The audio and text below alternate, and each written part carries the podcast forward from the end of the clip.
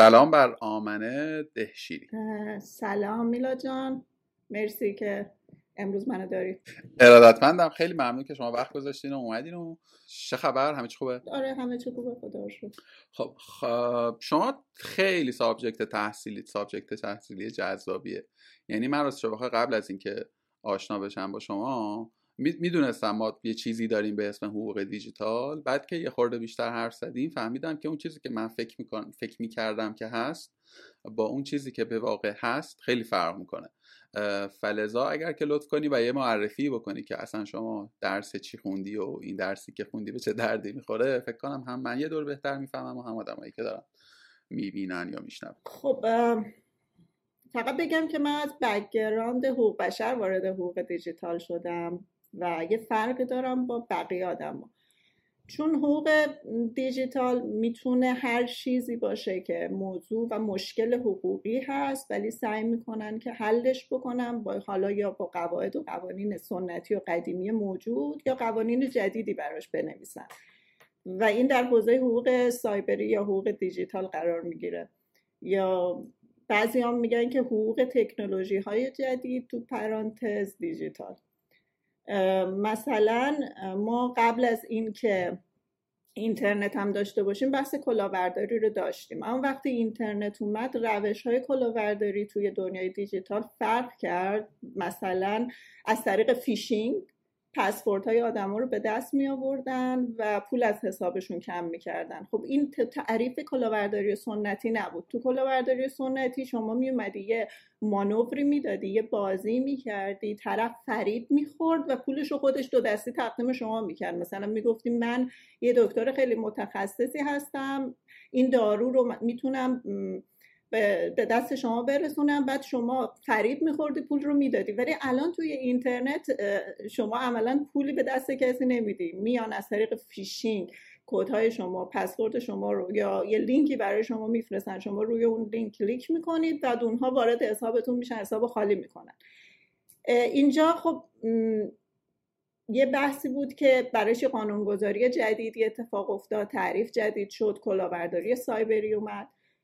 ولی مثلا در حوزه دیگه ممکنه شما با یه شرکت آیتی سر کار داشته باشین. خب ثبت شرکت آیتی یا به دست آوردن برندینگش اینها همون قوانین سنتی رو در موردش اجرا می‌کنه. فقط اینکه اگر شما یه وکیلی بگیرین وکیلی باید باشه که خب یه کمی بروز باشه بتونه با آدم های فنی ارتباط راحت تری بگیره. یا مثلا قراردادهایی که تنظیم میشه برای هاستینگ نمی‌دونم برای راه انداختن یه شرکت استارتاپ اینترنتی ممکنه توش کلماتی باشه اصطلاحاتی باشه که وکیلی بخواد یا حقوقدانی بخواد که به این موضوعات علاقه من بوده باشه و روشون کار کرده باشه. اما یه بحثی هم هست یه بخشی از حقوق سایبری هستش که هیچ سابقه ای نداشته توی دنیای آفلاین. مثلا data protection حمایت از داده‌های شخصی. این موضوعی بود که بعد از اینکه اینترنت متولد شد و مدتی کار شد و مشکلاتی که به وجود اومد تازه بشر رفت دنبالش و اومد اصلا این حوزه رو خلق کرد از اول. data protection data های ما دقیقا همون اسناد یا فیلم های خصوصی ما نیست. مثلا data یی که در مورد مکان من از طریق گوگل مپ یا سایر ابزارهای ردیابی که روی گوشی و سایر دستگاه الکترونیک من هست سابقه نداشته تو دنیای آفلاین. مثلا فکر نمی کردیم چیز مهمی باشه. ولی الان فهمیدیم که خیلی مهمه و می‌تونیم track بشیم با این data هایی که به شرکت های اینترنتی میفرستیم و می‌تونیم targeting بشیم. هدف یه سری تبلیغات قرار بگیریم. یا حتی این data های ما چقدر ارزشمندن. بعد از یه مدتی یه شرکتی مثل فیسبوک قدیم یا متای الان از طریق همین دادههایی که به نظر ما مهم نبود میلیاردر شد و یه دفعه سهام سهامش وقتی که فروخت توی بورس. تازه فهمیدیم اون چقدر این داده ها مهم بود و بشر به این فکر افتاد که خب من اگه این داده متعلق به منه یا از طریق رفتارهای من داره تولید میشه چرا هیچ کنترلی روش ندارم؟ این یه بحثه. یه بحث دیگه هم هست حقهای دیجیتاله. من چون از حقوق بشر اومدم بیشتر دارم در مورد حقهای دیجیتال کار می‌کنم. ببینید یه بحث حقوق داریم توی فارسی که مجموع قوانین مقررات یا همون دانش حقوق هست که میرن دانشگاه می‌خونن. یه بحث حقها داریم که توی فارسی بازم اینو جمع می‌کنیم و به حقها هم میگیم حقوق. در صورتی که این رایتسه.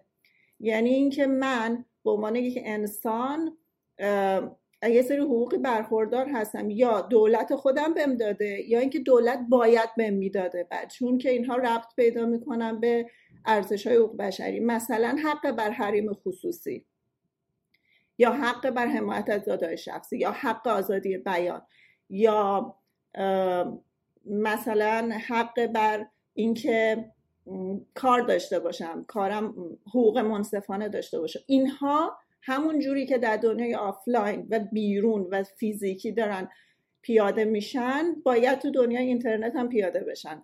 ولی خب دنیای اینترنت یکم فرق می‌کنه. حالا من اگه بخواین بعد حالا به این می‌پردازم که چه فرقی می‌کنه پیاده شدن این حقا تو دنیای اینترنت اینطور که من فهمیدم ما یه لا داریم به اسم حقوق که مثلا کار وکلاست. یه رایت داریم که بود انسانی قصه است که سمت منه. اولیش یک حوزه تخصصیه دومیش حوزه فردیه. درست فهمیدم تفاوتی که منظورتون بودو وکلا با چی کار با چی سر کار دارن تو بعضی از حوزه ها تو مثلا تو حوزه حقوق عمومی حقوق اساسی حقوق بشر با رایت سر کار دارن دیگه. گرفتن رایت شما یا دفاع از رایت شما وظیفه وکلاست. ابزار وکلا چیه؟ اونیه که تو دانشگاه می‌خونن اسمش لوه اسمش حقوقه. متوجه مبنای پدید آمدن علم حقوق علم قضا مثلا میشه گفت که حقوق بشر و حقوق فردیه. درست فهمیدم؟ مبنای پدید اومدن پدیده دولت. حالا خیلی داریم میریم عقب دیگه. قرارداد اجتماعی جان لاک.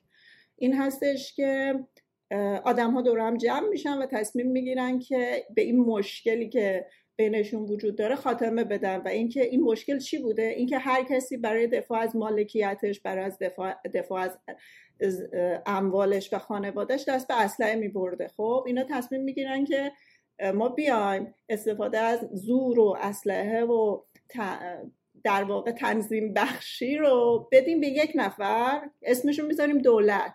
اون به نمایندگی از ما این کارا رو می‌کنه. یعنی از, از این حقوق ما حمایت می‌کنه. و اینجوری بود که دولت و حکومت به وجود اومده. مثلا بیس تمام های مربوط به حکومت دولت و قانونه. حالا این حکومت آزاد نیست که هر جوری بخواد بر ما حکومت بکنه که یه منشوری داریم یه قرارداد مشترکی داریم. اسمش قانون اساسی قانون بر اساس قانون می‌تونه بیاد. بنابراین بحث حقوق بشر هم اینه دیگه.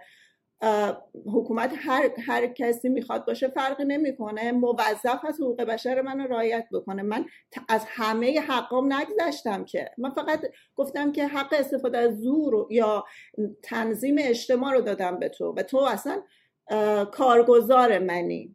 ارباب من نیستی صاحب من نیستی. و این بیس تمام اتفاقهایی که تو دنیای حقوق میفته.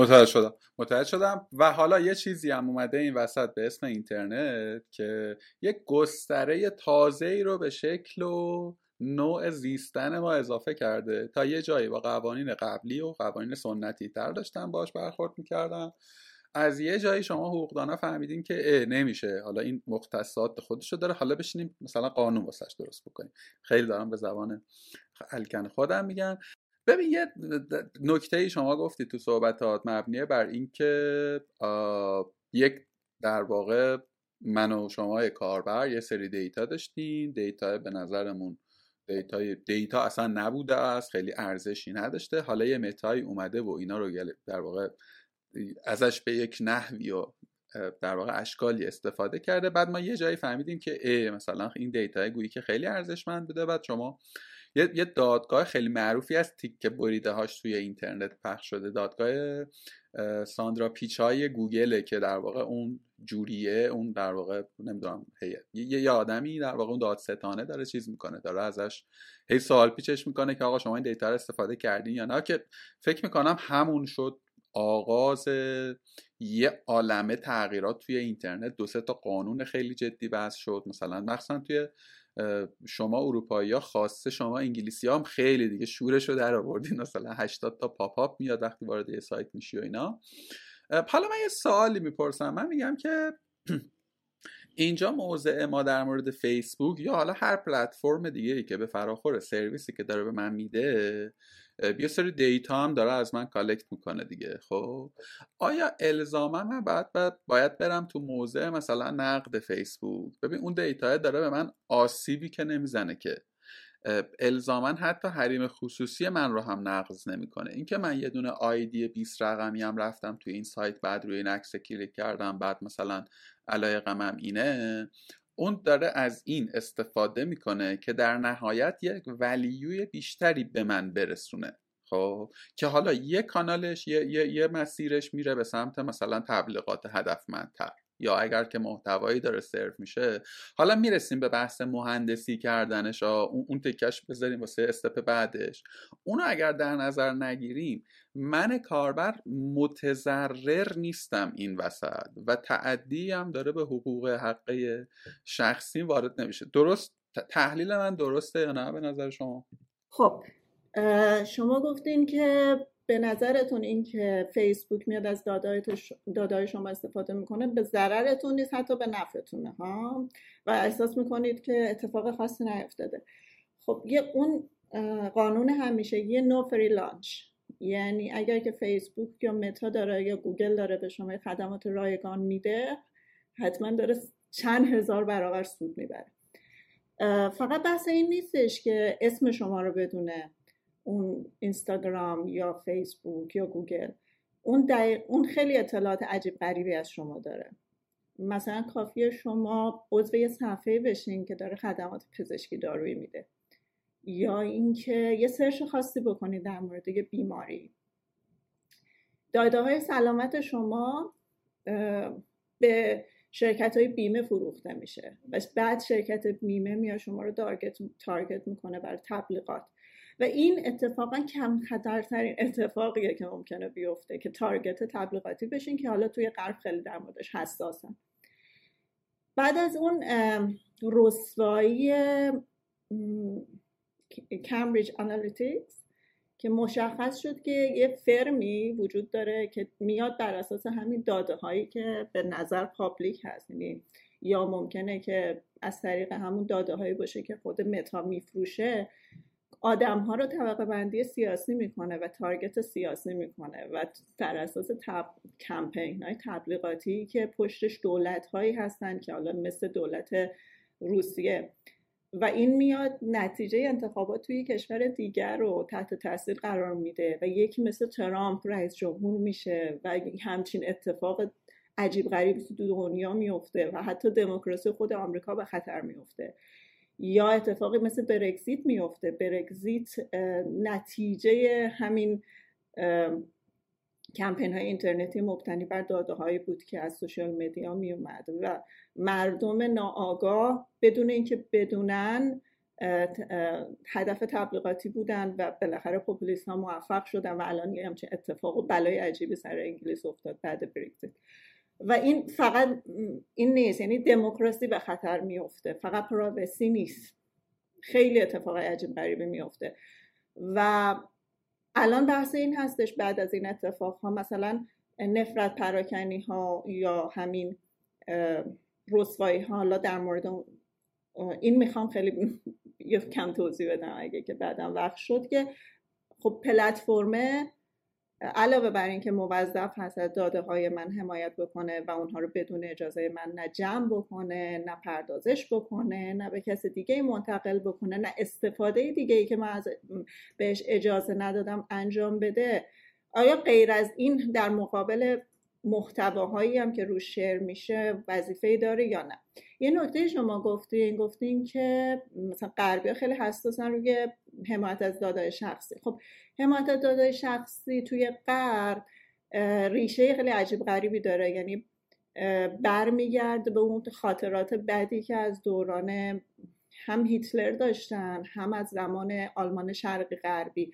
چون وقتی دیوار برلین ریخت یکی از اولین اتفاقایی که افتاد حالا حالا خود دیوار که سمبولیکه یعنی وقتی که اون آلمان شرقی رو پایان بخشیدن به اتفاقایی که میافتاد توش رفتن این ساختمان های استاسی یا پلیس امنیت رو که مردم در واقع اشغال کردن تازه متوجه شدن که زندگی خصوصی نداشتن به هر کسی یک فایلی داشته که تمام اتفاقای زندگیش توی ثبت شده بوده و نمونه سینمایش هم وجود داره دیگه زندگی دیگران. که آدما فکر می‌کردن تو خونه خودشونن در صورتی که سه نفر داشتن گوش می‌کردن به تمام اتفاقای زندگیشون.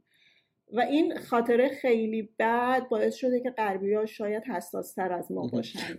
به میان صحبت داشت این اصلا محدود به غربی ها نیست ما تو مملکت خودمون هم داشتیم. یعنی تو خاطرات مثلا فرج سرکوهی دقیقا همینطور هم من یه اینطور چیزی شنیدم که مثلا من تو خونه بودم و مثلا و فردا صدای خودم رو شنیدم مثلا توی بازجویی اتفاقی که تو آلمان شرقی افتاده ثبت شده اتفاق تاریخی عجیب غریبه. ولی خب من با همکارای چینیم که صحبت می‌کنم میگن اصلا ما concept privacy نداریم مثل غربی مثلا دیوارامون کاغذی بوده. آه چیزی به نام دیوار حیات اصلا نداشتی. یعنی انقدر حساسیتش تو بقیه فرهنگا نیست. یا مثلا تو هند اگه برین هنوز یه طبقه از اشنهادن کنار خیابون زندگی می‌کنن. شاید حالا ما که خیلی پرایوسی عجیب غریبه واسمون ولی روی یه... یه دسته از داده ها نه نه خیلی از مسائل. اونقدر حساس حالا این پرانتزه رو باز کردم که شاید هم پسش کنم نمی‌دونم. ولی منظورم بود که می‌خواستم اینو بگم که ببین مثلا به قول تو یه تجربه تاریخی یک تغییر نگرشی رو ایجاد کرده خب؟ ولی گویی که مثلا ماها ما در ایران این حساسیت برامون پدید نیامده. شاید پنج سال دیگه بیاد کما که خب می‌دونیم تقریبا ما هم الان به هر حال اصلا توی در واقع ترم شیت خیلی از کمپانی ها این هست دیگه. یعنی تو وقتی که مثلا می‌خوای چه بری سرور اجاره کنی آقا با, دست با دستور مقام قضایی زار و نظار زندگی تو من موظفم که بدم. حالا سر خود این این چند وقته احتمالا دیدی دیگه. تو ایران کلی مثلا شرکت رو هوا کردن که آقا تو نباید می‌دادی نه. ولی نمی‌تونی ندی. اصلا خیلی جا دیگه دست من نیست. مستقیم خودش می‌تونه بره مثلا یه کانال دیگه بگیره. ببخشید من تو قطع کردم. خیلی قصه جالبی داشتی می‌گفتی در مورد تاریخچه پدید آمدن این حساسیت. آره بعد این حساسیت خیلی زیاد بود. یعنی من اگه بخوام وقتی اینو میگم به خیلی از همکارام یا دوستام که تو این حوزه نیستم میگم اولین تلاش هایی که اروپا کرد برای حمایت از داده شخصی برمیگرده به 50 60 سال پیش که اولین کامپیوترها ایجاد شده بودن و متوجه شده بودن که ممکنه خطرناک باشه یه جایی. و خب حالا صحبت کردی که گفتی مثلا وارد یه سایتی میشی اروپایی نمی‌دونم یا انگلیسی یا لم پاپ میاد بالا و هی میگه پرایوسی پلیسی من آره رضایت میدی یا نه؟ بعد یه لیستی میاد جلو. کدوم انتخاب می‌کنی؟ خب این نتیجه چیه؟ این نتیجه یه قانونیه به نام Data Protection Regulation که اتحاد اروپا داد و وقتی که تبدیل شد به یه قانون اروپایی همه کشور اروپایی موظف شدن که برای حمایت از دادای شخصی شهروندانشون قانون داشته باشن و سال 2016 بود. اون موقع انگلیس هنوز عضو اتحادیه اروپا بود. و الان که اومده بیرون قوانین خودش رو داره. یعنی اینجوری نبود که من از اتحادیه اروپا بیام بیرون. تمام قوانین اروپایی رو دیگه مثلا برای مهم نیست. نه اومد بیرون ولی مدل انگلیسی خودش رو از این قوانین داره هنوز. و این اتحادیه اروپا هم که میگیم قاره اروپا نیست. اون اون واحد و ساختاری حقوقی که اسمش هست ایو خب این یه سری اصول داره دیگه. این اصول چیه؟ این اصول پنج تا اصله. یکی اینکه اطلاعات داده شخصی من تعریف شده که هر داده ای که بتونی از طریق از طریق اون به یک فرد برسی. یعنی یک فرد رو شناسایی بکن. identify بکنی. حالا این می‌تونه خیلی گسترده باشه و شامل یک چیزایی هم ممکنه نشه. اینکه جمع آوری اینها باید با رضایت من باشه. ذخیره پردازش انتقال و هر نوع استفاده از اونها باید با رضایت من باشه. هر موقع که من بخوام از هر شرکتی باید بپرسم که دقیقا از من چی می‌دونی؟ مثلا هر شهروند اروپایی می‌تونه به گوگل ایمیل بزنه و بگه که لیست کامل اطلاعاتی که از من داری رو به من بده. موظفه بده و من می‌تونم هر وقت خواستم اونها رو اصلاح بکنم تغییر بدم. و یه چیزی هم تو اروپا اومده که right to be forgotten. مثلا, مثلا بخوام که بعد چند سال از ایندکس بیاد بیرون. و اگر این کار نکنه چه اتفاقی میفته؟ شرکت بین المللی آمریکایی هر جایی. این برای اینکه بتونه از داده های شهروندان اروپایی استفاده بکنه باید این قواعد رعایت بکنه. هر شرکتی که 250 تا کارمند بیشتر داره حتما باید officer data protection داشته باشه. و اگه اگه به اخطار دادن رعایت نکرد جریمه های خیلی سنگینی داره که اون جریمه ها درصدی از turnover سالانه اونه. شما حساب کنید یه شرکتی مثل اپل چقدر درآمد سالانه عجیب غریبی داره خب؟ بنابراین اون جریمه خیلی رقمشون میره بالا. مثلا در خصوص واتساپ متا همین ماه پیش 4 میلیون تو 4 میلیون دلار توی ایرلند جریمه شد برای یک کیس خیلی رقم ها میره بالا و اینا خیلی میترسن و خیلی براشون مهمه. حالا این یه اتفاق اتحادیه اروپایی هست که برای بقیه جای دنیا اول مهم نبود دیگه. مثلا برای آمریکا که انقدر مهم نبود. آمریکا دست شرکت ها خیلی بازه برای که استفاده تجاری بکنه data ها ولی بعد از یک مدت برای آمریکا مهم شد. اونا مثلا قانون data protection ندارن ولی کم کم قوانینی شبیه به این دارن که بعضی میگن تحت تاثیر ایناست یا حتی یکی مثل چین. بعد از مدتی متوجه شد که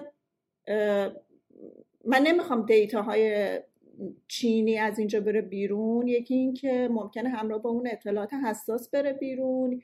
اینکه یکی اینکه مزیت رقابتی می‌خوام برای خود شرکت های چینی باشه. اونم براش مهم شد. اونم از یه از یه زاویه دیگه به data protection سعی کرد نگاه کنه.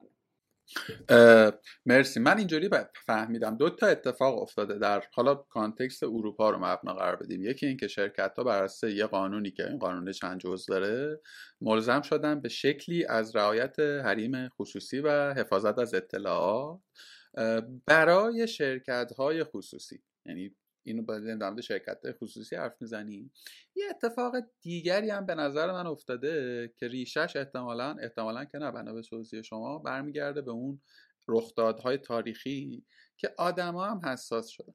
یه سوالی اینجا بپرسم. آیا واقعا مردم حساسن؟ یعنی پترن رفتاری کاربران در ایران اینجوریه که هرچی بذاری جلوش اکسپته یعنی کمتر آدمی رو خود من آقا چرا راه دوری برم مثلا کمتر سایتی بوده که رفته باشم مثلا ترمافیوزش رو بخونم.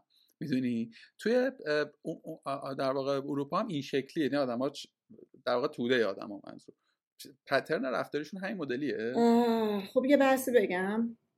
اینکه شهروند مطالبه گر هست یا نه به خیلی چیزا مربوطه دیگه. شما وقتی توی امیدوارم مشکلی ایجاد نشه تو جامعه ای زندگی بکنی دنیا بیای بزرگ بشی که شهروند فقط مطیع نه مطالبه گر نه کسی که دارای حقه. خب نوع واکنش هاش هم به چیزایی که ممکنه وارد حریم خصوصیش بشه یا آزادی بیانش رو اینها رو محدود بکنه فرق می‌کنه دیگه. اصلا آموزش ندیده. نگاه یه بچه آمریکایی به آزادی بیان خیلی حتی به اروپایی فرق می‌کنه.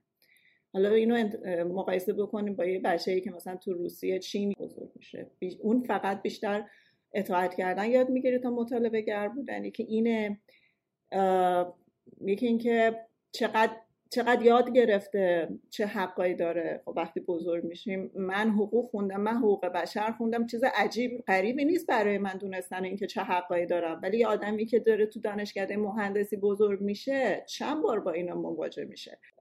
ولی از آموزش میاد از نگاه میاد از اینکه تو چه بستر اجتماعی بزرگ شدیم. اینجا هم الان یه بحثی هستش. مثلا میگن که جنریشن به جنریشن نگاهی که به حریم خصوصی دارن فرق می‌کنه. مثلا اون بچه های هزاره شاید خیلی راحت ترن با اینکه شیر بکنن اطلاعاتشون رو تا نسل من تا نسل قبل از من. یکی اینه یکی این هستش که نه ما توی غرب watchdog داریم. یعنی هر آدم عادی نمیره مثلا بگه که آقای گوگل شما terms of service تو من خوندم روشن نبود نفهمیدم نمی‌دونم این چی بود از من خواستی نه اینجا civil society تخصصی وجود داره که میاد این سرویس های آنلاین رو از جنبه های مختلف بررسی می‌کنه بهشون نمره میده. مثلا یه یه که خیلی معروف بین المللی هست Ranking Digital Rights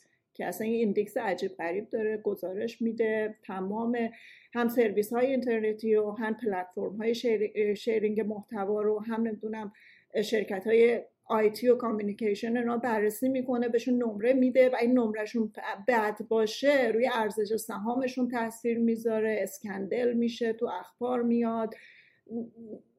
یعنی فقط مردم نیستن. سیویل سوسایتی خیلی اکتیوه و اینکه دولت خودش رو موظف می‌دونه به اینکه مثلا وظیفه دولت چی بود طبق قراردادش نامه که اولش گفتیم؟ وظیفه دولت حمایت از من در مقابل شرکت های بول های اینترنتی هست که حقوقم رعایت بشه و دولت ها اکتیولی دنبال این هستن که ببینن کجا حقوق رعایت نمیشه پروتکل بدن نمی‌دونم توصیه بدن قانون داشته باشن.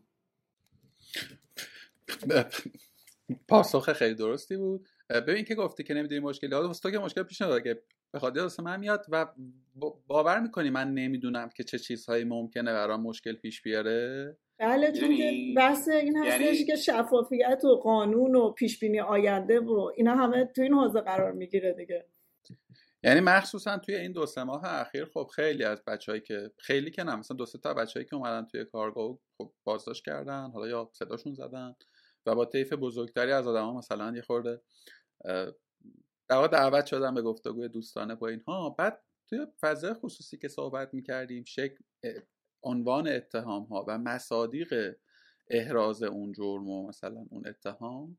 بعد من اینجوری بودم که آقا اینا خیلی به من لطف داشتن که من هنو بیرونم. مثلا بنده نوازی کردن که ما رو هنو نگرفتن. اصلا ببین واقعا مصادیق حالا تک و توک بچه ها دارن پراکنده توییت هم می‌کنن. اصلا تو اینجوری که یعنی چی؟ پس من دیگه چرا حرف بزنم دیگه؟ یعنی کلا نباید سکوت بکن یعنی کلا باید سکوت کن اینه که واقعا آره یعنی یه گیر رو گرفته ما اینه که آقا مثلا یه مثلا چی بهش میگم منشوری منتشر کنی. آقا مثلا در مورد این 800 تا سابجکت تو اصلا نباید حرف بزنی. می‌دونی خیلی بهتر از اینه که تو واقعا ندونی که چه شکلیه. در مورد نکته دوم که گفتی خیلی هم نکته درستیه. من واقعا اینو نمی‌دونستم که مثلا اسوسییشن هایی هست که به مثلا از سمت کاربر میاد و مثلا تریس می‌کنه. اینجوری من فهمیدم توضیح تو رو. که انگار که نقش اون کاربر رو یه تیکش که دست دولته یه تیکش هم اسوسییشن ها و انجمن ها و مثلا سمن هایی هستن که این کار می‌کنن. ما هم توی مملکتمون داریم اینها یعنی رو کاغذ داریم. مثلا هم چی حمایت از مصرف کننده داریم بعد خود اتحادیه ها این براشون تعریف شده است. تا حدودی هم انصافا یه کارایی می‌کنن. یعنی نخوایم سیاه نمایی کنیم. اما توی این حوزه یعنی تو حوزه حریم خصوصی کاملا بعید می‌دونم که هیچ کاری بکنن. یعنی اصلا من بعید می‌دونم که مثلا چه می‌دونم اتحادیه کسب و کارهای اینترنتی نمی‌دونم نصر و حالا نهادهای مختلف مثلا یه اینطور subject ی داشته باشن که آقا بریم ببینیم مثلا دیجیکالا term of use ش درست هست یا نه. می‌دونی؟ من بعید می‌دونم یه اینطور کار کرد. چه الزامی هست؟ الزام قانونی هست؟ ما الان data protection نداریم تو ایران قانون نداریم. ما یه دونه دوران آقای جهرومی دو صفحه ای اومد بیرون که در واقع تیتراش رو برداشته بودن از فهرست data protection اروپا copy paste کرده بودن. یه خورده‌م خرابش کرده بودن. جوری که من شنیدم یه چند میلیاردی هم خرج چند نفر استاد شد که اینها اصلا حقوق خصوصی خونده بودن. اصلا حقوق دیجیتال یا حقهای دیجیتال برات نبودن. اینا رو برداشته بودن copy paste کرده بودن توی فایل Word ی و این ازش پرده برداری شد در یک مراسمی و تموم شد. ما چیزی به نام data protection اصلا نداریم تو ایران. چرا باید چرا باید براش مهم باشه که رسیدگی کنیم مگه جریمه میشه؟ مگه من احساس می‌کنم که درست ببین ما یه مثلا شکل ایدئال داریم که مثلا دولتی و مجلسی و اینا براشون مسئله من بشه. خب اونا الان مسئلهشون طرح سیانته. خب من من بیشتر راستش رو بخوای نمیگم وظیفه ها ولی مسئولیت مثلا یه آدم ماهایی که مثلا این ور میزیم می‌دونم. مثلا چه می‌دونم شاید شاید های همچون تو که این دانش حتی تو خیلی حرف زدی رو توییتر در مثلا توییت کردی و اینا ولی شاید اگر که مثلا یه خورده نمی‌دونم شاید درخواسته باید از این وره میز اتفاق میافتاد. توی یک جهان آرمانی نه باز تاکید می‌کنم. به فراخور شرایط حالا بخوام برگردم. اگه نکته اینجا داری بگو نه من یه خورده برگردم قطعه سال مهمی داشتم من یه, یه توضیح دوستم در مورد حاکمیت اینترنت بدم. اینی که تو گفتی الان بحث حاکمیت اینترنته. الان نمی‌دونم وقتشه یا بعدا تصمیم بذار بذار من این سواله رو بپرسم. بحث قبلی رو ببندی. بیا فرض کنیم که همه شرکت ها هم اومدن و از این قانون تبعیت کردن و نهادهای مدنی نظارت کردن و دولت هم حمایت کرد. نتیجهش میشه این که در بهترین حالت شرکت های خصوصی از دیتا من استفاده ناسواب نمی‌کنن. چیزی رو هم انگولک نمی‌کنن مثلا نه دیگه استفاده بدون اجازه من. یعنی الان دیگه وارد ساعت حقوق شدیم. اون اخ... اون خوب بد ثواب نمی‌دونم گناه مال ساعت اخلاقه. وقتی وارد ساعت حقوق میشیم هر کاری بدون اجازه من خلافه. حالا ب... اوکی اینو ما الان فرض بگیریم که کما اینکه همین الانش هم فکر می‌کنم که داره این اتفاقات تو همون اروپاش هم نمیفته دیگه. می‌دونی تو همون اروپاش هم کماکان احتمالا شرکت ها دارن زیرابیه رو میرن تا حدودی. حالا بیا فرض کنیم از اون درست میگم یا نه؟ اگه زیرابی ببینید حالا این یه فرق بذارم دیگه براتون. ببینید وقتی اصلا یه سری هستن یه اسکول هایی هستن که من خیلی کم بیش میاد توی دانشکده حقوق باشن ولی هستن. توی دانشکده مثلا فلسفه تکنولوژی یا بچه های communication و media study اینا میگن که هر چقدر شما قانون گذاری رو روی اینترنت بیشتر کنید ضررش به نوآوری می‌رسه. چجوری؟ شما یه فردی هستی با چند تا دوستات یه شرکت اینترنتی کوچیکی می‌زنی بعد یه دفعه می‌بینی که یه قانون جدیدی تصویب شد میترسی که دست از پا خطا بکنی موضوع نمی‌دونم پیگیری حقوقی قرار بگیری. پس چیکار می‌کنی؟ عطای این رو به لقاش میبخشی و میبندی میره به دنبال کارت. اما یه شرکتی مثل گوگل مثل متا اون یه دپارتمان حقوقی داره یه عالم حقوقدان متخصص این کار هستن compliance department داره و هم اینها می‌تونن چجوری قانون رو دور بزنن؟ یعنی مشکل ایجاد نشه. هم اگه مشکل ایجاد شد دفاعهای خوب می‌کنن. بله هر چقدر شما پولدارتر و بزرگتر باشی راحتتر می‌تونی راهی رو پیدا بکنی که به نفعت باشه. حالا این از این ور قصه حالا میگه بحثه میگه خیلی این ور اون ورش یعنی ارزش خیلی زیاده. مثلا یکی از گفتگوهای خیلی معاصر توی همین نقل و انتقالات توییتر که استاد ماسک اومده و مثلا قضیه رو خرید و اینا یه سری پرونده شروع کرد توییت کردن دیگه. اتفاقا به قول تو توییتر هم شرکتی بوده که اون تیم وکلاشو داشته و گیروگورای حقوقی رو میشناخته و اینا. ولی توی همون چارچوبه داشته یه در واقع مهندسی هایی می‌کرده شیوه نمایش محتوا رو شیوه sorting و که حتما دنبال کرده دیگه. یه سری point اش در ولی من می‌خوام برای سوال مهمترم حالا اینجا مگه نکته داشتی با سوالمو میگم با هم بگو. من میگم همه اینها میشه توی بخش شرکت های خصوصی. خب ما یک بخش حاکمیتی و دولتی هم داریم که تو همه جای دنیا تا جایی که من می‌دونم اگر اشتباه می‌کنم بگو. تا جایی که من می‌دونم تو همه جای دنیا دولت به همه چی می‌تونه دسترسی داشته باشه.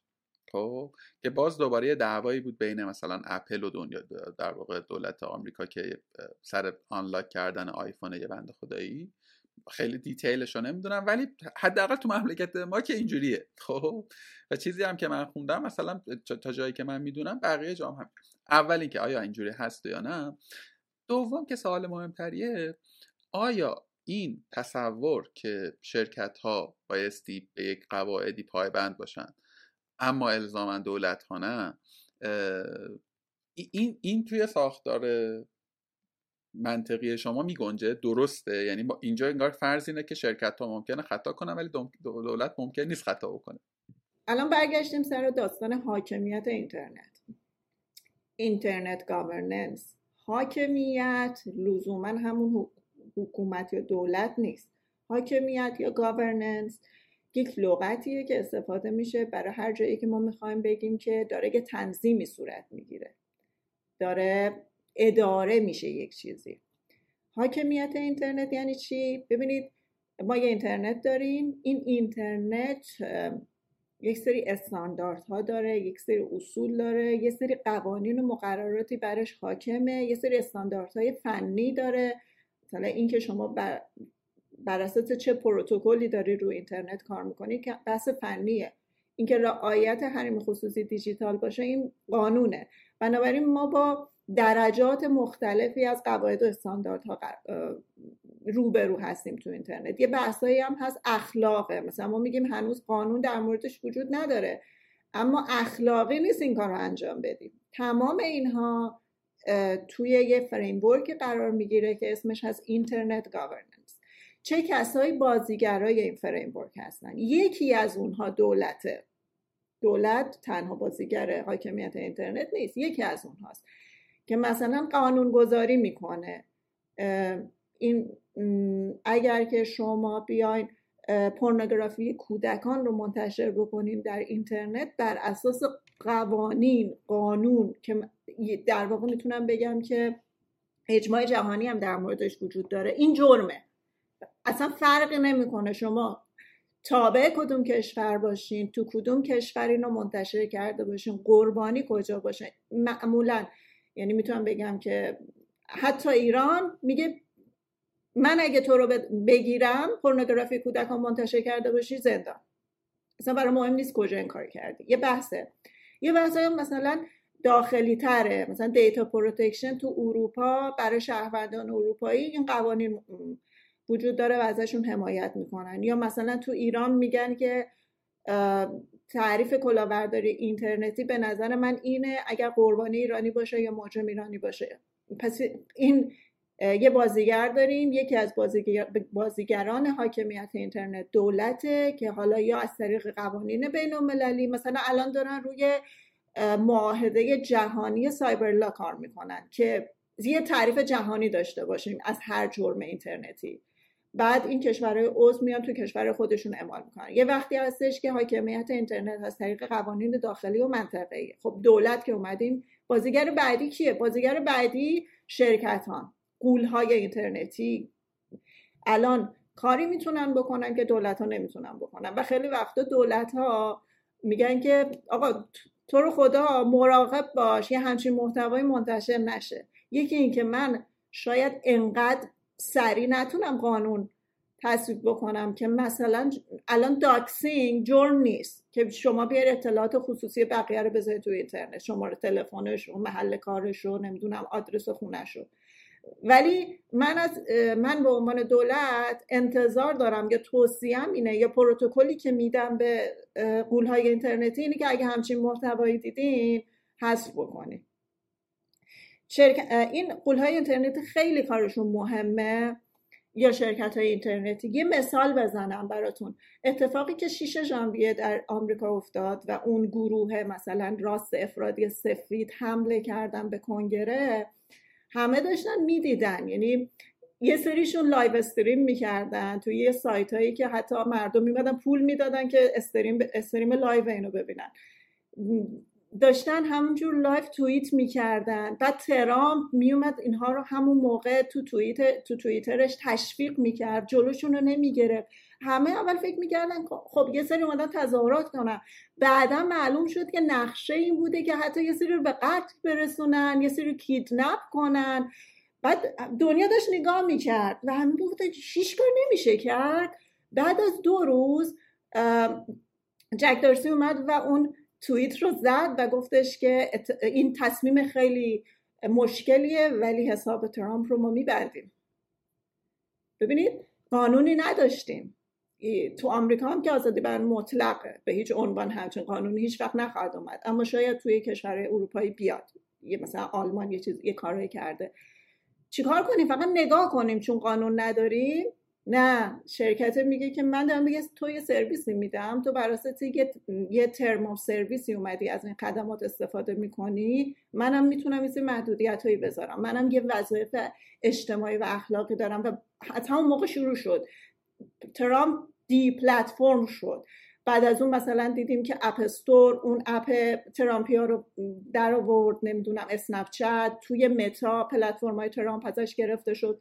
خب این یه, یه کاری بود رفتی به قانون و الزام قانونی نداشت. ولی یه بازیگری مثل شرکت خصوصی دید میگه سری وظایفی داره. یا الان بحث هوش مصنوعی یا الگوریتم یه اتفاقی داره درش میفته که فقط خود بچه های مهندسی و فنی و کسایی که تو این حوزن می‌دونن چقدر خطرناکه و اصلا شاید یکی مثل من هنوز ندونه. مثلا اینکه فر نیست اینکه داره تبعیض قائل میشه. مثلا نتفلیکس نتیجه اون فیلمایی که به سیاه پوست نشون میده با فیلمایی که به سفید پوست نشون میده فرق می‌کنه. این تازه یه وجهشی که ما می‌بینیم.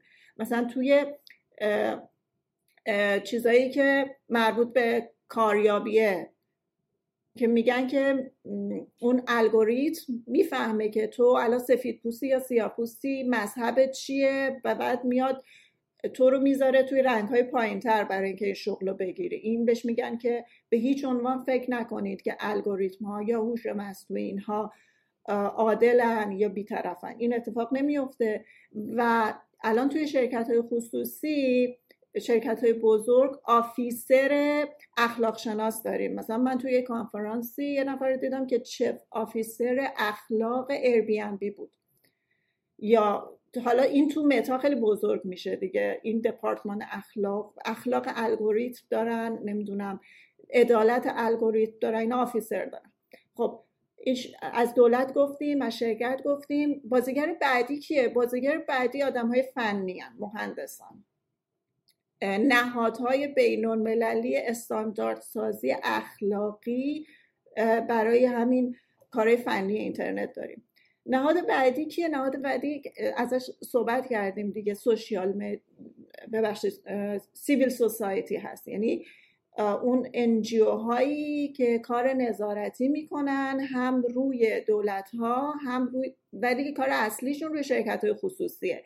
یعنی کاری که هنوز گندش در نیومده ولی اینا میرن پیدا می‌کنن و منتشر می‌کنن و جلوشون می‌گیرن یا از دولت ها می‌خوان که قانون گذاری بکنن. میگن که ببین داره همچه خطری تهدید می‌کنه مثلا حقوق افراد تو دنیای دیجیتال. حتما در موردش قانون گذاری بکن. و آره به همه این مجموعه میگیم حاکمیت اینترنت نه فقط کاری که دولت می‌کنه. چقدر چقدر این توضیح درست؟ کنم من بعد طرحش کردم. سوالم به شکل خیلی شفاف اینه. یه خورده اصلا قبلتر. آقا ما یه چیزی داریم به اسم data protection یه قانونی داریم به اسم مثلا حراست از اطلاعات یا حریم خصوصی کاربر که توضیحش هم دادی. شفافه و این به معنای اینه که من کمپانی برای اینکه از data ی توی کاربر استفاده بکنم باید یه چیزایی رو با شما به توافق برسم. خب؟ اما بالا سر من شرکت خصوصی یه چیزی هست به اسم دولت. بالا سر من شرکت خصوصی. به من اگر که از اون قانون از اون قانون data protection تخطی بکنم تو یه کاربر که نمیای با من برخورد کنی که دولت میاد با من برخورد می‌کنه. درست میگم؟ اینجا شو یا نه؟ اگه قانون داشته باشیم آره. ولی لزوما تمام استانداردها و پروتکل ها قانون نیستن. یه وقتایی اصلا هست دولت میگه که آقا من به توصیه می‌کنم که اینا رعایت کنی. اگه رعایت نکنم جریمه نمیشم. ولی آبروم تو جامعه میره ارزش سهامم میاد پایین این اتفاقها. ولی اگه قانون باشه بله. دولت به نمایندگی من قانون گذاری کرده و جریمه می‌کنه. درست. حالا من میگم که یه لول دیگه ای هم وجود داره که آقا من ممکنه که ممکنه که در یک کشوری مثل کشور آمریکا هر جایی دولت بیاد از من درخواست یه کار غیر قانونی بکنه. یعنی دولت بگه که آقا تو دیتا رو قرار بوده که استفاده غیری ازش نکنی اما این دیتا رو بده به من. خب اون کمپانیه توی آمریکا می‌تونه به دولت بگه نه من نمیدم؟ خب. در شرایط عادی دارم صحبت می‌کنم نه شرایط دیکتاتوری و توتالیتاریان. به هیچ عنوان دولت نمی‌تونه خارج از قانون از کسی درخواست بکنه. قوانینی که وجود داره حالا بهش میگن هوملند سکیوریتی مثلا قوانین مربوط به امنیت ملی و اینها. آره تو توی اروپا هم وجود داره دیگه. حتی در مورد اتفاقی که در کرونا افتاد چون یک فاجعه بهداشتی ملی بود و این جزو استثناءات data protection هست. حالا توی کشف جرائم هست. اما چه فرق می‌کنه؟ یه authority هست در دولت حالا چه مقام قضایی یا authority های بهداشتی امنیتی دیگه.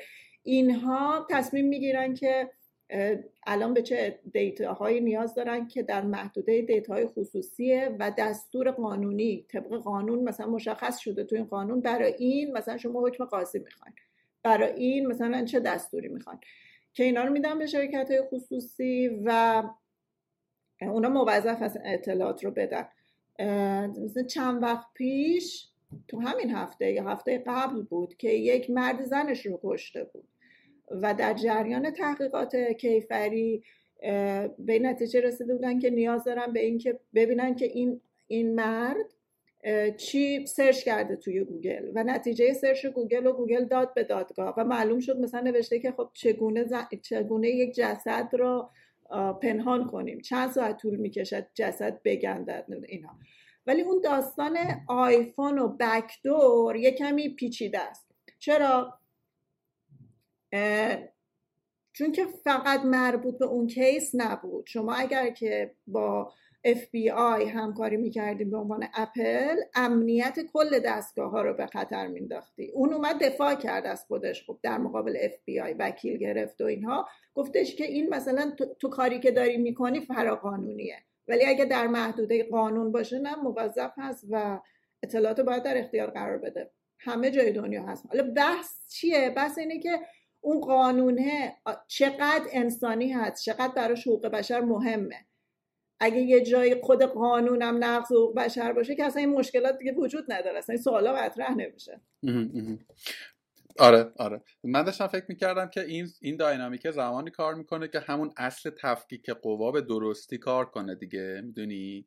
که اگر که دولت یه فشاری به تو آورد مثلا یه قوه قضاییه وجود داشته باشه که اتفاقا اون بشه معمن تو یا بالعکسش. یعنی اگر که دولت یه جایی مثلا فش در واقع یک درخواستی داشت که تو قوه قضاییه بیاد تو رو مثلا انشالله که این اتفاقا بیفته. یه, یه چیز بی ربط و با ربطی به این بخش صحبت اون چند وقت پیش. خب می‌دونید دیگه الان ماهاست که اینستاگرام و واتساپ تو ایران فیلتره. آقای در واقع وزیر محترم ارتباطات هم در واقع یه صحبتی داشتم مبنی بر اینکه شرکت متا ما باشون مکاتبه کردیم. هنوز جواب نامه ما رو ندادن. دو بارم نامه زدیم در واقع وزارت اطلاع ارتباطات. دو بارم نامه زدیم. ببین روی کاغذ حرف اشتباه نیست. یعنی روی کاغذ حرف وزیر جمهوری اسلامی. حرف اشتباهی نیست دیگه. یعنی توی خب خیلی از جاهای دیگه مثلا تو چین هم همین اتفاق افتاده. چرا فیسبوک جواب وزیر ما رو نداده ولی جواب وزیر مثلا چین رو داده وزیر کشور فنلاند رو داده انگلیس رو داده؟ هند داده خود اتحادیه اروپا آره آره آره. یعنی-, یعنی مثلا خب حالا جدای از این که آفرین خیلی جا حالا مثلا قانونه مثلا چه می‌دونم کشور X الزام نکرده که تو حتما باید اینجا دفتر داشته باشی. مثلا الزام کرده که اینگونه باید با ما در تعامل باشی یا مثلا دوست باشی. روی کاغذ دیگه روی کاغذ پس ما هم وزیرمون حرف اشتباهی نزده. یا مثلا در مورد در واقع اینترنت های ماهواره صحبت مشابهی داشته که آقا ما استقبال می‌کنیم حتی ولی مثلا قوانین ما رو باید بپذیری دیگه. حرف حرف اشتباهی نیست. چرا؟ اجنبی ها تن نمیدن به درخواست های حقه مسئولان ما. خب، استارلینک رو جدا بکنیم از این داستان. بهش می‌پردازم. بحث نمایندگی یه مانع دیگه ای داره که حالا زیاد اینجا با حق های دیجیتال ربطی نداره. اینکه بر اساس تحریم های آمریکا شرکت آمریکایی نمی‌تونه خدمات بده به ایرانی به عنوان یه تبع آمریکایی. این بحث جدا. مثلا یه شرکت آمریکایی برای اینکه فعالیت داشته باشه تو انگلیس باید دفتر اینجا داشته باشه و اون دفترش موظف قوانین اینجا رو رعایت بکنه. قوانین چجوری قوانین مبتنی بر آزادی برابری و حمایت از آزادی بیان و حریم خصوصی هن. قوانین در جهت حمایت از شهروندانه. اگر تو حقهای شهروندانه منو رعایت نکنی من بازخواستت می‌کنم. حالا هدف مثلا یکی مثل همچین وزیر ارتباطات ما از اینکه متا بیاد تو ایران نمایندگی داشته باشه در کدوم جهته؟ در هیچ وقت یه شرکتی نمیاد تو دنیای امروز خودش رو تو همچین معرض خطری قرار بده حتی اگر آمریکایی نباشه. چون که و این خیلی رو آبروش تاثیر می‌ذاره. خیلی الان رو آبروشون حساس هستن شرکت ها کنسل های عجیب غریب وجود داره. نمی‌دونم. اینکه خیلی رابطه مستقیم وجود داره بین ارزش سهام و اینکه چقدر لحاظ اخلاقی یه شرکتی سیاستاش زیر سوال بده خیلی به نظرم قصه کامپلا نمی‌دونم. باید یه دور دیگه بشتنم کدوم تیکه هاشو می‌تونم منتشر بکنم نمی‌تونم منتشر بکنم. مثلا در خصوص کیس متا اوایل اعتراضات اخیر در ایران یه برهه تلفن های ایران یعنی تلفن های ایران توی واتساپ کار نمی‌کرد. فرقی هم نمی‌کرد که تو با اینترنت کدوم مملکت وصل شده باشی و یه بیانیه خیلی عجیب غریبی هم مثلا منتشر کرد که اصلا فکر می‌کردی پیار یه شرکت ایرانی مثلا بیانیه ارداده انقدر بیانیه بدی بود به لحاظ حالا اصول حوزه روابط عمومی. می‌خوام بگم که یه وقتایی مثلا می‌دونی آدم نمی‌فهمه. یعنی من که تو ایران نشستم نمی‌تونم بفهمم که اونوره شمایی که اونورین شما منظورم شرکت ها و دولت های غربی واقعا سیاستشون چیه؟ سیاستی که دارن در مورد من کار بر وضع می‌کنن. ببین یه روزی میان مثلا تو مثلا من از چت جی پی, جی پی تی نمی‌تونم تو ایران استفاده بکنم. یعنی شماره خارج از ایران داشته باشم مثلا وارد سایتش نمی‌تونم بشم. باید با یک VPN مثلا متفاوتی برم یا عالمه از سرویس های گوگل که اصلا سرویس transactional هم نیست یعنی مالی هم نیست و اومدن بر ما بستن. یعنی می‌خوام بگم تحریمه یه, یه دامنه یعنی می‌خوام بگم این تکه حقوقیه. یه جاهای اتفاقا ببین title ه همین چیزیه که تو میگی حقوق بشر و غیره و غیره و غیره. ولی در عمل داره لگت می‌زنه. یعنی در عمل داره که این برنشستم و داره اذیت می‌کنه داره بیشتر تحت فشار قرار میده. خیلی خیلی من بهش آره یه خورده می‌خوام بگم که می‌دونی من, من از صحبت تو راست بخوای مخصوصا در خصوص این در واقع توضیح سوال آخرم. یه چیزی رو فهمیدم که انگار که در حوزه حقوق دیجیتال اگر واژه ها و اصطلاحات رو دارم اشتباه به کار می‌برم لطفا اسلام کن. یه چیزایی روله مثلا اون قصه پورنوگرافی کودکان که گفتی آقا قانونه به قول تو هیچ مخالفی هم نداره دیگه. یعنی همه جای جهان و همه جای همه هم باش موافق خب یعنی همه هم تمکین ولی یه سری چیزها هست که انگار که حالا دولت به دولت به مثلا در خصوص قصه هولوکاست مثلا خب؟ تو یه سری کشورها صحبت کردن در مورد جرم مملکت ما مثلا سمینار واسش برگزار می‌کنن می‌دونی؟ در تایید یا ردش. باز این هم من میگم سطح دومه. یعنی روی یه سابجکتی اختلاف نظر مشخص وجود داره. یه سری سابجکت هست که انگار حتی در موردش خیلی حسی تصمیم گیریه. می‌دونی؟ مثلا داشتی می‌گفتی که آقا مثلا هویت برندش که آقا مثلا تحت تاثیر قرار بگیرد یا نگیرد. آدما در مورد چی فکر می‌کنن؟ انگار که یعنی من اینگونه فهم کردم که راستش من انتظار داشتم یعنی اینطور چیزی بشنوم که آقا بر اساس قانون X و Y و Z جواب وزیر ارتباطات رو ندادند. حتی گفتی یا بحث اون بحث خزانه داری آمریکا و تحریم ها رو گفتی. ولی تو هم فکر کنم با هم موافقه که بخش عمدهش چیزای دیگه ایه یعنی چیزای دیگه ای اولاست بر این کما که تو همین مدت مثلا تحریم ها اومده یه کار دیگه ببخشید من خیلی حرف زدم خودت نه خیلی یه بحث جالبی رو باز کردی چون من که قبل از اینکه بیام همش می‌گفتم که به این بپردازم. یه خورده برگردم عقب یه خورده بعد از اون قرارداد اجتماعی و جان لاک ببینید حقوق بشر چیه؟ حقوق بشر اتفاقا یه بحث فلسفی نمی‌دونم متافیزیکی نیست. از نظر منی که حقوقی هم. از نظر فیلسوفه از نظر اخلاق شناسه ممکنه نظرش ما فرق بکنه. یه سری اسنادی هستن که دولت ها بعد از تشکیل سازمان ملل عضوشون شدن. یعنی از 1948 که اعلامیه حقوق بشر اومد بعدم دیگه دو تا سند الزام آوری دیگه که دو تا کنوانسیونن حقوق مدنی سیاسی و اقتصادی اجتماعی اینا 66 عضوشون شدن. بعد یه سری اسناد دیگه ای اومد مثلا کنوانسیون منع شکنجه کنوانسیون رفع تبعیض کنوانسیون حقوق افراد معلول.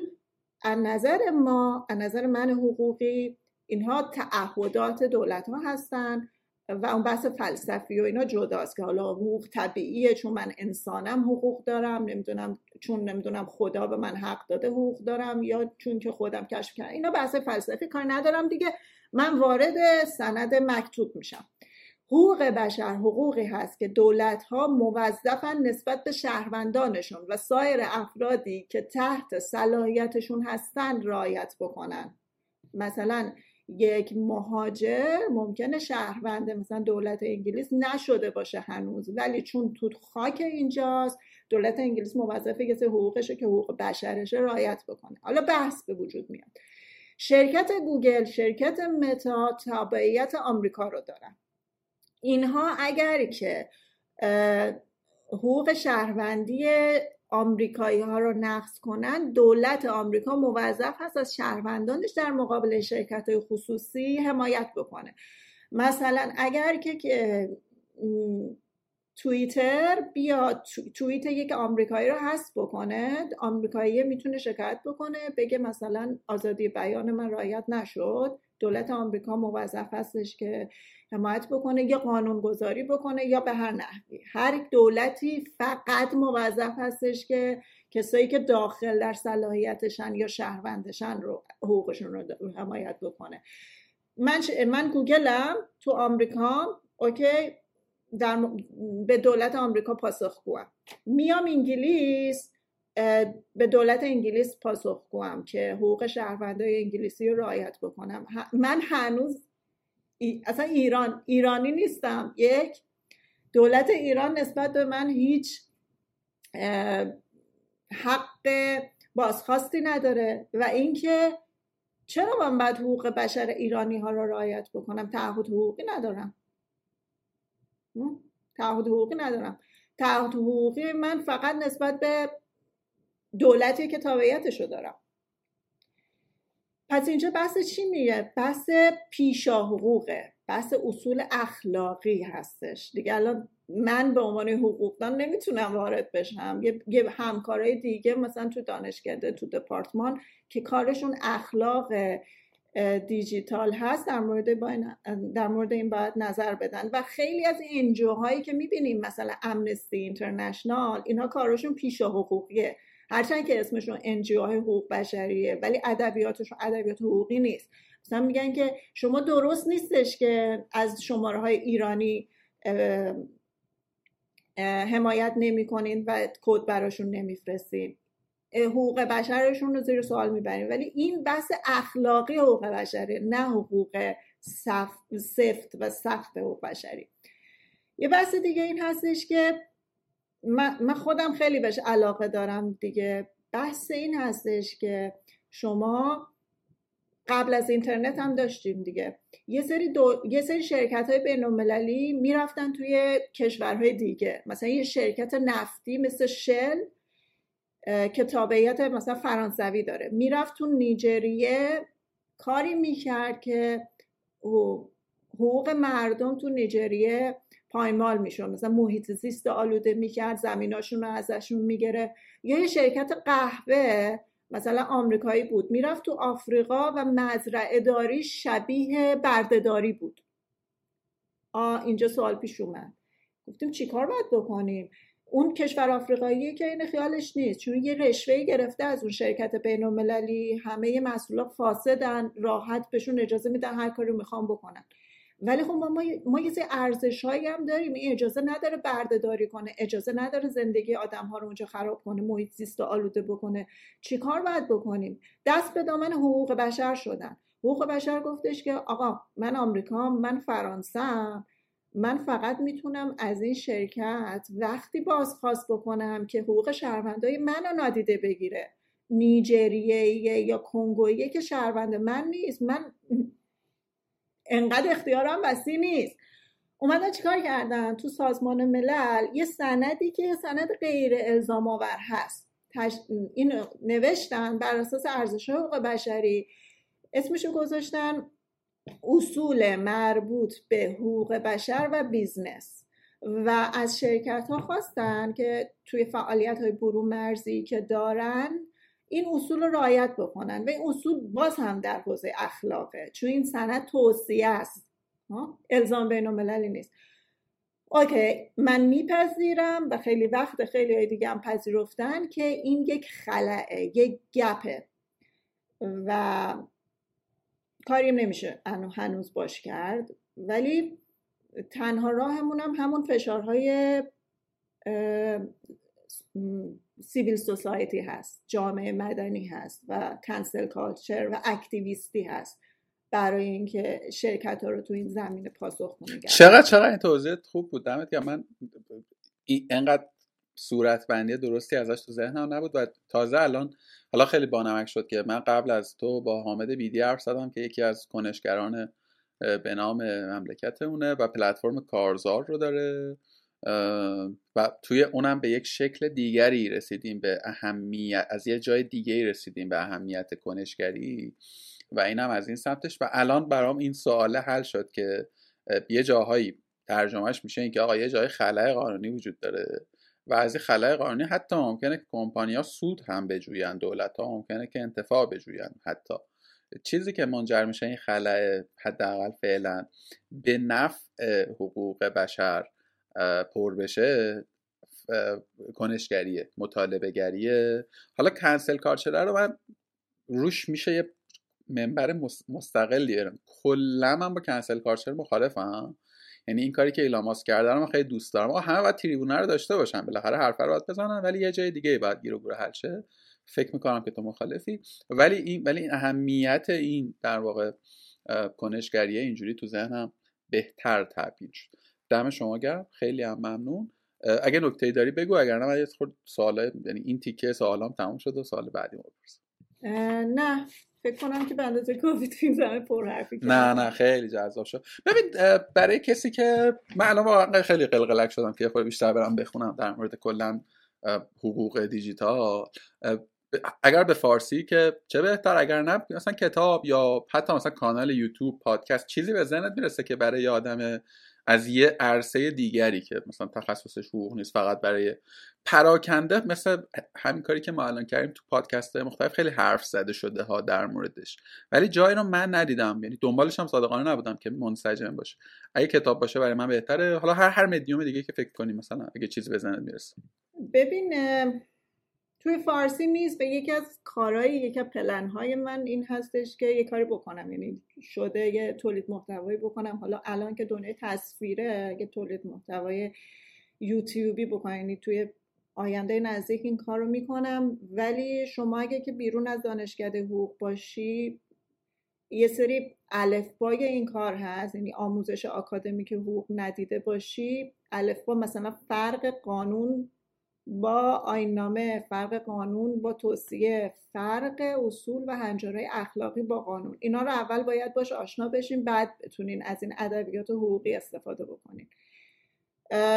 تو اینجا یه سری کتاب هایی هست که جزو کتاب های غیر آکادمیک هست و جدیدن داره خیلی باب میشه. نویسنده هاشون جورنالیست ها هستن و مثلا اینها به عدالت دیجیتال می‌پردازن به منصفانه نبودن دنیای آنلاین و الگوریتم و هوش مصنوعی می‌پردازن که من اینا رو توضیح نمی کنم چون که ضررش بیشتر از نفعشه. ولی آره تو ادبیات حقوقی خیلی کار هست ولی انگلیسی. و فارسی چرا من خودم هم توصیه نمی کنم چون آدمایی که نوشتن اینها از سایر گرایش حقوق میاد مثلا از حقوق خصوصی میاد از حقوق جزا میاد. حق محور نیست ادبیاتش. ولی من ادبیاتم ادبیات حق محوره. ببخشید اگر قطع کردم. یه الان که داشتی توضیح می‌دادی یادم افتاد که فکر کنم یکی تو از همون جنس ژورنالیست‌های فارسی هم ترجمه شده. مثلا اینترنت با مغز ما چیکار می‌کند و کتاب بعدی هم نیست انصافا. آره ولی دانش عمومی آره. خوبه. این جنرال مثلا بفهمین چه خطراتی تهدید می‌کنه. ولی برای استفاده توی بحث حق محور به غیر از اینکه چند تا مثال به شما بده بعد از اینکه چارچوب رو بشناسی کار خاص دیگه ای نمی‌کنه. آره من از وقتی که وارد ایران شدم متوجه شدم که این جای خالی همچین ادبیات حق محوری وجود داره. ولی یه مشکلی که تو ایران داشتم تا می اومدم صحبت از این بکنم که حقهای دیجیتال نمی‌دونم حمایت از پرایوسی یا آزادی بیان دیجیتال آدم ها می اومدن تو صورتم گفتن که چه حرف قرتی که داری می‌زنی؟ ما اینترنت نداریم. ما مثلا نمی‌تونیم تلگرام واکنیم.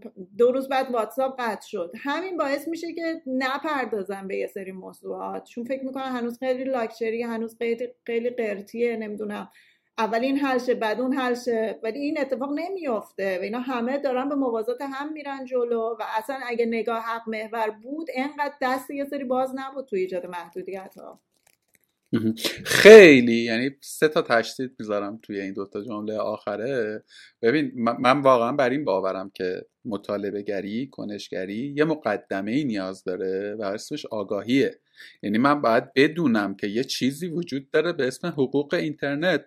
خب یه چیزی رو باید بدانم دیگه. بعد برم حالا اونو مطالبهش کنم. بتونم اونو اینکه یه جای دیگه یه چیز دیگه خرابه اوکی اونو احتمالا یه سری آدم دیگه دارن رو اون کار می‌کنن چه این وریش اون وریش ولی این ور قصه خیلی مباحث اینچنینی هست که به قول تو هنوز ادبیات پایه‌ایش در زبان در به فارسی یا بین مثلا آدم ها پدید نیامده. حتما آدمایی می‌دونن. این این قصه دقیقا کنسل کالچر رو من همین جاها باش مشکل دارم. که آقا اصلا بیا فرض رو بر بذاریم که خیلی به قول معروف سانتیمانتال این نظره. بیا فرض رو بر بذاریم که اصلا اولویتی نیست. بیا فرض رو بر بذاریم که مسئله ما چیز دیگری است و به قول حامد که خیلی بهش میگن خانه از پای و ویران است. همه اینا رو ما بپذیریم. خب؟ همه اینها نباید ترجمهش این بشه که خب حالا آینه فعلا حرف نزنه. بذاره مثلا مشکلات دیگر حل شه. داشت 200 سال طول می‌کشه تا واقعا همه چی رو می‌دونی؟ و من فکر می‌کنم و من فکر حالا این یه سابجکت ها من یه دوستی دارم. حالا دوستت خیلی چیزی هم نیست دوستم مثلا نزدیکی هم این بنده خدا فعال در عرصه حقوق حیوانات. خب؟ و مثلا تو سوشال و اینا دونیت جمع می‌کنه و مثلا توی این سرمایه اخیر که خیلی هم عجیب غریب بود تهران غذا می‌برد برای مثلا حیوانای بعد ببین کامنت های اینستاگرامش رو تو میخوندی؟ مثلا فحش و فضیحت که جوانان ما رو دارن تو خیابون این کارو می‌کنن و تو داری تو داری عادی بابا این حیوان زبان بسته داره میمیره.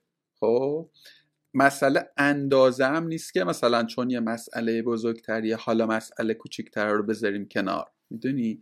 کما اینکه حالا توی این سابجکت تو اتفاقا من معتقدم که خیلی مهمه الان.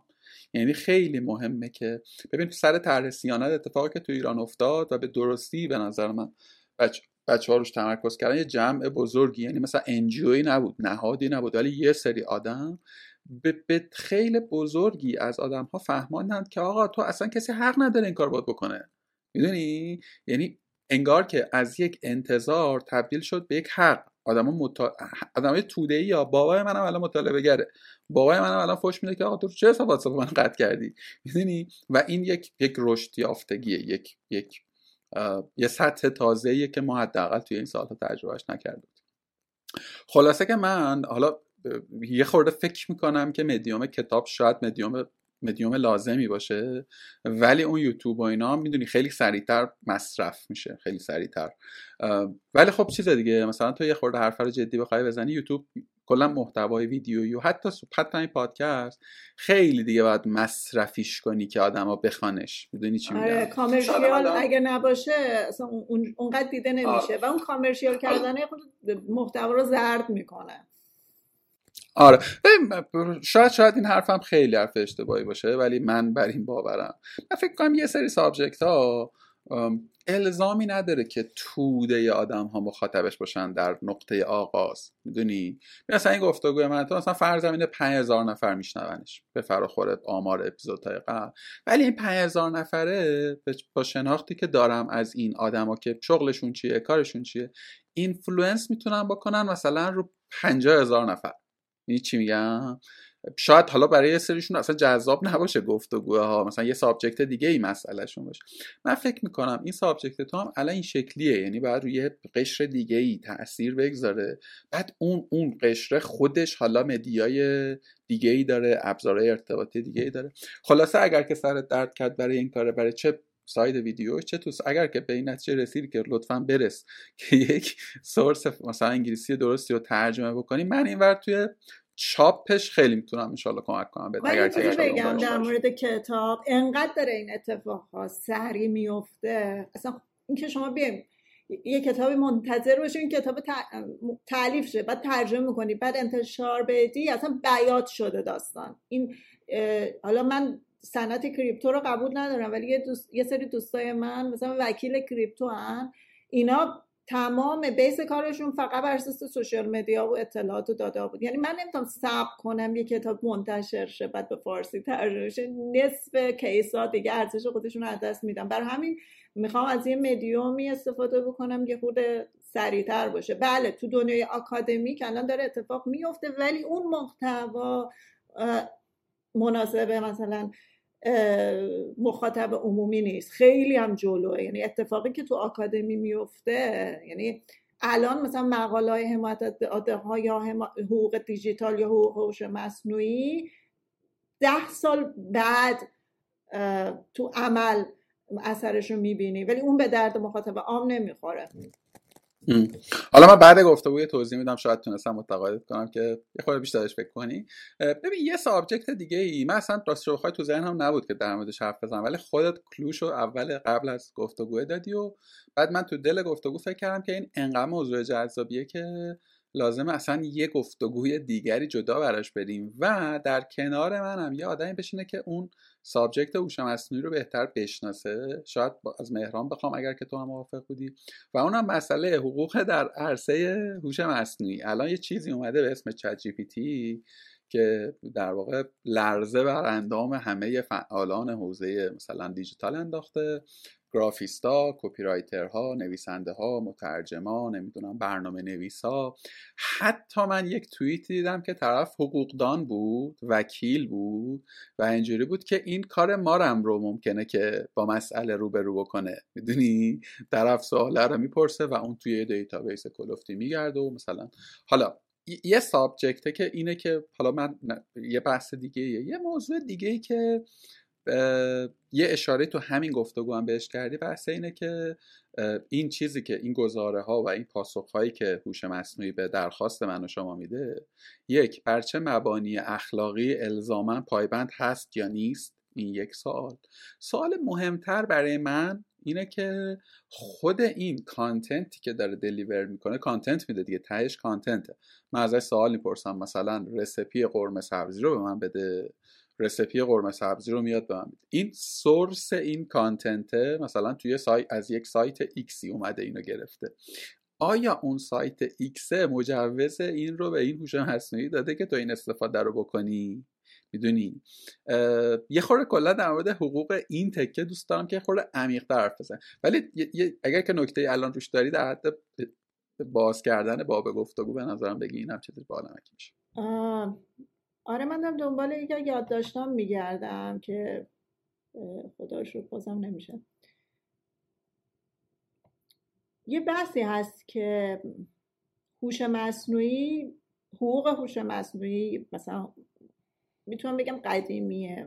دانشگاهی که من بودم با یه گروهی داشتیم مثلا سال 2011 2012 که اینا روی حقوق روباتیک کار می‌کردن. بعدا بعدا اسم این حوزه مثلا توی قسمت ها عوض شد شد حقوق هوش مصنوعی. یعنی اینکه خب مثلا ما یه ماشینی داریم مثل تسلا که داره بر اساس هوش مصنوعی بدون راننده رانندگی می‌کنه. حالا این اگه تصادف بکنه مسئولیتش با کیه؟ با صاحب ماشینه؟ با تولید کننده است؟ با هوش مصنوعیه؟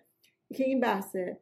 یکی بحث این هستش که یه سری جاها هوش مصنوعی تداخل پیدا می‌کنه با حقهای ما.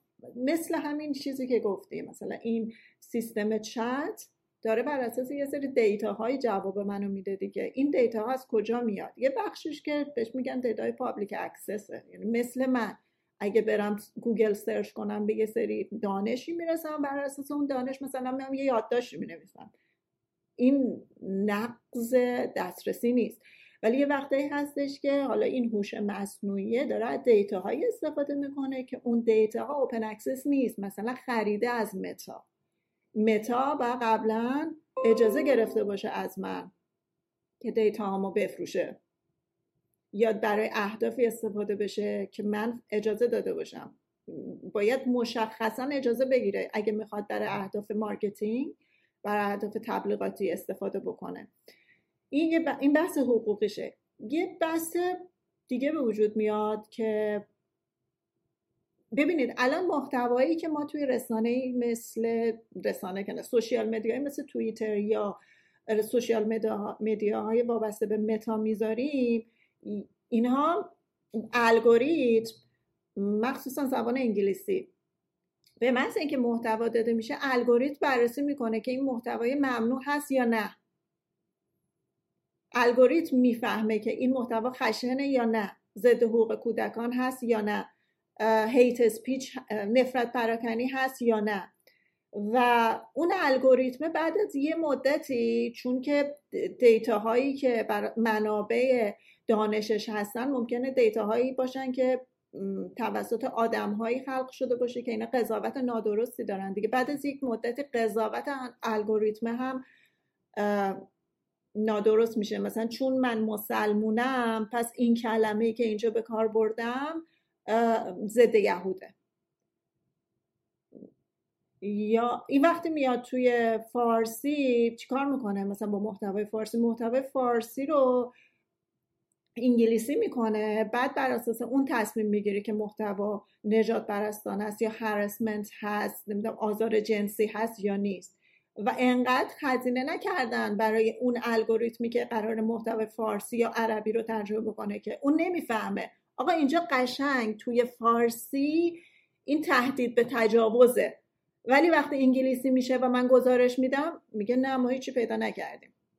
این بحث این بحث حقوق هوش مصنوعی میاد اینجا چه هوش مصنوعی چه براش منه. زن خاور میانه ای مهم نیستم. زن سفید اروپایی مهمتره. روی اون بیشتر هزینه می‌کنن توی لب ها توی شرکت ها علاوه زبان شناسی علاوه کاگنیتیو هوش مصنوعی. ولی مشکل من براش مهم نیست. یه مشکل اون سیاپوسته براش مهم نیست. ادبیاتی که علیهش استفاده میشه. یه بحث دیگه هم هستش که اینی که شما گفتی که مثلا خیلی از مشاغل احساس قطر می‌کنن بله یک تعدیل نیروی عجیبی اتفاق خواهد افتاد تو همه صنایع از جمله حقوق. مثلا چون که این هوش مصنوعی به سمت cognitive شدن و درک و ارائه مطلب بره جلو هم پزشکی رو تحت تاثیر قرار میده. خب هوش مصنوعی می‌فهمه از روی نشانه که چه بیماری داریم و دارو تجویز می‌کنه. این می‌تونه توی حقوق اتفاق بیفته. البته نه هنوز زبانهای غیر انگلیسی دیگه. که بیاد که خودش case study رو بخونه قوانین و مقررات هم که می‌خونه حکم میده. judgment دادن توسط هوش مصنوعی چیز جدیدی نیست. تو خیلی کشورها این یه سری اپ ها اومده بود قبلا هم که برای اینکه شما زیاد هزینه نکنی از قبل بدونی اگه که این کیس رو اقامه می‌کنی به نفع تمام میشه یا نه. نوع پیش بینی یا بحث دیگه این که آره بچه های برنامه نویس مثلا دیده بودم که خیلی صحبت می‌کردن می‌گفتن وای داریم کارمون از دست میدیم. نه این فقط شما نیستن. خیلی ها هستن کارشون رو ممکنه از دست بدن. و دو تا دیگه. اول که اومده بود بحث هوش مصنوعی می‌گفتن که آره مشاغل low skills به خطر میفتن بعد یه مدت دیدن که نه اتفاقا مشاغلی که خیلی skills professional هم دارن اینا اونا اینا دارن به همون قد یا بیشتر به خطر می آفرین بیشتر حتی. یعنی مثلا گرافیستا و مثلا آرتیستا الان اتفاقا احساس خطر بیشتری می‌کنن تا مثلا یه کارگری که داره کار یدی اینا نمی‌دونستیم. مثلا اینو پنج سال پیش نمی‌دونستیم دیگه الان می‌دونیم. چون میگن تو این همین امسال سال اخیر چند لول یه دفعه هوش مصنوعی ظهور و بروز و پیشرفتش بیشتر شد و ما با یه واقعیت هایی روبرو شدیم که دو سال پیش روبرو نبودیم. خب اینا همه چیزای منفی اما چیزای مثبت هم زیاد داره دیگه. مثلا تا جریان کووید دیدیم که هوش مصنوعی چجوری اومد ترک کرد با استفاده از دیتا هایی که وجود داشت. مثلا تشخیص می‌داد که الان اپیدمی تو این قسمت شهر یا تو این شهر یا تو اون کشور چجوری داره منتشر میشه. الان باید چه دستوری بیاد چه پروتکلی بیاد یا مثلا وقتی قراره با آدم ها آموزش بدن الان یه سری برنامه های آموزشی میان بر اساس توانایی یادگیری شما برای هوش مصنوعی برنامه درسی میریزه. یا در حوزه مختلف. ولی خب یه سری چیزهای خطرناک هم داره دیگه. وقتی وارد جنگ افزار میشیم مثلا جنگ افزاری که تصمیم سازش مبتنی بر هوش مصنوعی خب این خیلی مسئله انسانی رو ممکنه مد نظر قرار نده وقتی داره هدف می‌گیره جایی رو یا آدمی رو یا تأسیساتی رو. این, این مشکلات حقوق اخلاقی هم اونجا وجود میاد.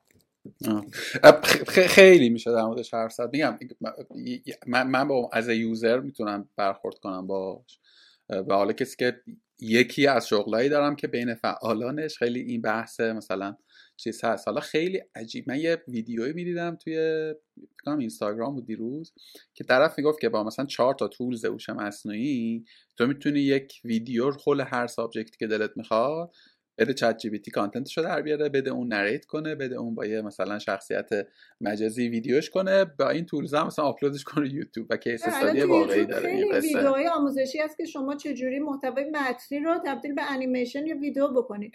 خب برای همین آدم هایی که دارن رو هوش مصنوعی کار می‌کنن لحاظ حقوقی از background های حقوقی مختلفی میان. مثلا یه نفر داره حقوق بشر دوستانه یا حقوق جنگ کار می‌کنه روی قاتل های روباتیک کار می‌کنه و حقوقشون و اخلاقشون. یه نفر داره مثلا روی داده های سلامت و هوش مصنوعی کار می‌کنه. یکی مثل من داره روی این کار می‌کنه که این محتوایی که روی سوشیال مدیا می‌ذاریم رو اینترنت می‌ذاریم هوش مصنوعی چجوری میاد اینها رو مدیریت می‌کنه. یعنی وقتی که اینها رو شناسایی می‌کنه به عنوان یه محتوای نفرت انگیز یا محتوای آزاردهنده این چقدر منصفانه است قضاوتش. استانداردها رو چجوری توی الگوریتم می‌تونیم استانداردهای غیر تبعیض‌آمیز و منصفانه رو apply بکنیم؟ آره خلاصه. خیلی subject جذابیه. من خودم راستش رو بخوای من خیلی ور رفتم با چت یعنی با در, در مواضع مختلف مخاطب شدم باش حرف زدم دوست شدم بعد مثلا یه جایی دعوا کردم باش سوالای مختلف پرسیدم. چیزی که من حداقل version ی که الان هست و با یک نگاه نیمچه تاریخی هم به انقلاب های صنعتی پیشین یعنی اولین بار نیست که یه چیزی داره میاد که قرار همه چی رو می‌کنه. امروز در واقع استنتاج من اینه که این بیشتر از هر چیزی اولا می‌تونه دستیار خوبی باشه برای من. برای من به عنوان یک آدمی که دارم کار می‌کنم تو هر حوزه یک اسیستنت خوبه. اما اگر لازم اگر قرار یه جایی رو تغییر بده اون شیوه دسترسی به اطلاعاته نه شیوه تولید اطلاعات. می‌دونی؟ حالا این شیوه تولید content و تولید اطلاعات چون یه خورده وجه, وجه visual داره و خوشاینده آدما همه دارن تستش می‌کنن دیگه. یعنی همه انگار که داریم الان ور میریم با ابزارهای هوش مصنوعی. استفاده ازش کمتره از اون مصنوع نهاییش. ولی اتفاقی که میفته مثلا Google search به نظر من یه تغییر خیلی سترگی خواهد کرد به زودی. شکل سورتینگش همین الان هم بحثش بازه ها که مثلا توی سوال میده دیگه. بر اساس چیزی که شما سرچ می‌کنی قشنگ یه سری سوالای خودش تشخیص میده که تو این سوال این سوال این سوال می‌خوای جواب بدی بعد جواب مختصر میده. اصلا شبیه چیز میشه. قشنگ لغمه جویده شده. حتی دیگه من لازم نیست برم مقاله رو بخونم. بله. نه خیلی خیلی. حالا تو خود LinkedIn ChatGPT خیلی باحاله که میاد use case اش رو هم خودش میاد پیشنهاد میده.